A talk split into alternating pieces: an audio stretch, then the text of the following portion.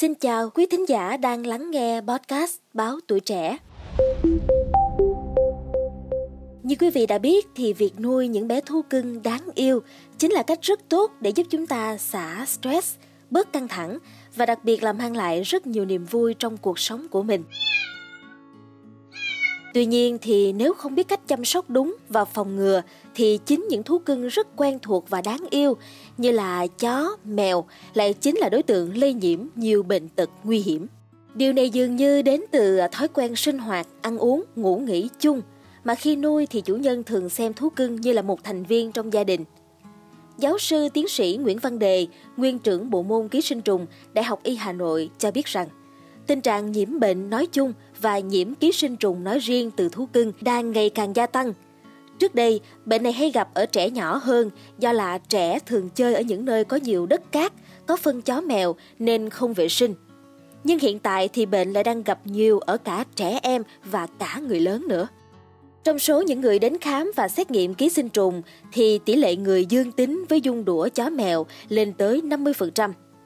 Trẻ nhỏ nhất từng đến khám bệnh nhiễm từ thú cưng khi chỉ mới có một tuổi mà thôi. Nguyên nhân gây bệnh không chỉ do tiếp xúc với đất cát nhiễm ký sinh trùng mà còn phần lớn là do xu hướng ôm ấp, hung hít, vuốt ve và ngủ chung cùng với thú cưng ngày càng gia tăng ở nhiều gia đình. Thực tế cho thấy thì không chỉ người lớn mà rất nhiều trẻ nguy kịch vì mắc bệnh từ thú cưng khi không biết chăm sóc và phòng ngừa đúng cách, như là trường hợp của một bé 6 tuổi tại Quảng Ninh. Bé đã bị sốt kéo dài một tuần, đau đầu âm ỉ rồi tăng cảm giác đau toàn thân. Gia đình bé cho biết rằng ở nhà là có nuôi khá nhiều chó mèo và trẻ thường chơi đùa cùng với chúng. Trẻ được chỉ định chụp cộng hưởng từ sọ não và chọc dịch não tủy, làm xét nghiệm máu để chẩn đoán bệnh. Kết quả là trẻ đã bị viêm màng não tăng bạch cầu ái toan do nhiễm dung đũa chó mèo có bệnh. Theo ông Đề, rất nhiều vi sinh vật gây bệnh từ vi khuẩn, nấm, ký sinh trùng cho tới virus đều có thể lây từ thú cưng sang người.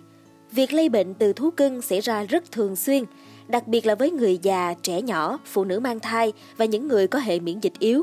Các bệnh có thể lây truyền từ vật nuôi sang con người được gọi chung là bệnh truyền nhiễm. Tỷ lệ mà các căn bệnh truyền nhiễm này thông qua vật nuôi xảy ra đều có liên quan đến việc tiếp xúc gần gũi động vật hoặc chất dịch của chúng.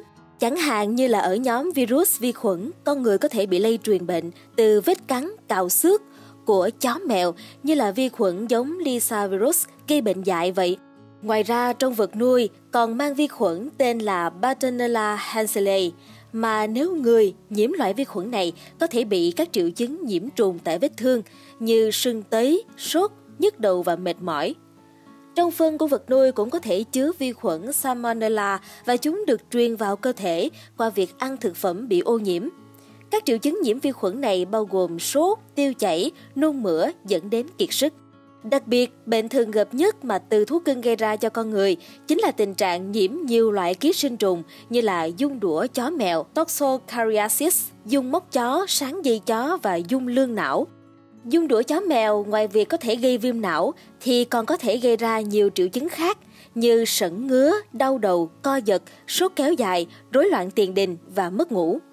Ngoài ra, nhiều trường hợp nặng còn có thể gây u trong các phủ tạng như là gan, tim, phổi, thận, não hay mắt và thậm chí còn gây rối loạn chức năng tiểu cầu dẫn đến xuất huyết. Ngoài ra, chủ nuôi có thể dễ dàng bị nhiễm nấm khi chạm vào những vật nuôi bị bệnh hoặc thậm chí là chạm vào chăn hoặc là khăn của vật nuôi, mặc dù vật nuôi không có triệu chứng bệnh. Biểu hiện của việc bị nhiễm nấm là các phát ban đóng vảy đỏ, tròn trên da hoặc là một mảng hói trên da đầu. Tổ chức Thú y Thế giới OIE cho biết rằng họ khá lo ngại cho số lượng lớn chủ ngủ cùng với vật nuôi trong gia đình. Vì điều này chính là nguy cơ lây bệnh từ thú sang người rất dễ dàng. Không phải bắt nguồn từ điều gì to tác mà chỉ đơn giản từ một vết xước nhỏ qua dấu răng hoặc là vết cào sắc nhọn của chó mèo là đã có thể truyền khẩu tụ cầu Pasteurella. Vi khuẩn này có thể gây sốt, sưng tấy, viêm xương, đến nhiễm trùng máu và dẫn đến tử vong.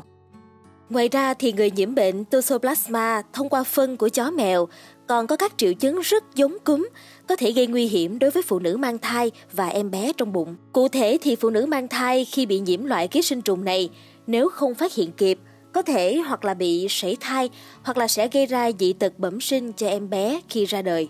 Giáo sư Đề còn nhấn mạnh rằng Người lớn hay trẻ em có thể vô tình bị nhiễm vi khuẩn Tosokara qua thức ăn, nước uống bẩn, tay bẩn sau khi nựng niệu chăm sóc chó mèo. Khi bị nhiễm vi khuẩn này thì ấu trùng dung ký sinh sẽ được sản sinh ra khắp cơ thể, đặc biệt nhiều ở những nơi thuộc phủ tạng như là gan, phổi, mắt, não. Đó chính là những ổ chứa ấu trùng dung với tổ chức viêm, dễ nhầm với các khối u di căn và gây nên những triệu chứng khác nhau. Thực tế, nhiều bệnh viện từng ghi nhận là đã có nhiều trường hợp thấy não bị tổn thương, nhưng không phải là do khối u, mà là do dung đũa ở chó mèo. Ngoài ra, trong nước tiểu nhiễm khuẩn của vật nuôi có chứa vi khuẩn Leptospira. Vi khuẩn này có thể tồn tại trong nước hoặc đất từ vài tuần và kéo dài cho đến vài tháng. Nếu mà vật nuôi chạy qua sân có nước tiểu nhiễm khuẩn, sau đó chạy vào nhà và liếm chân của chủ nuôi, thì chủ nuôi rất có thể sẽ nhiễm Leptospira. Người mắc bệnh này thường sốt, nôn mửa, ớn lạnh và ban đỏ. Điều này có thể dẫn đến suy thận nếu không được điều trị, và nguy hại hơn là vi khuẩn này có thể gây vô sinh trên người. Mong là số podcast ngày hôm nay đã mang đến những thông tin cần thiết để quý vị có thể bắt đầu tìm hiểu về việc chăm sóc và phòng ngừa bệnh ở thú cưng. Và cảm ơn quý thính giả đã lắng nghe. Đừng quên theo dõi để tiếp tục đồng hành cùng podcast Báo Tuổi Trẻ trong những tập phát sóng lần sau nhé. Xin chào tạm biệt và hẹn gặp lại.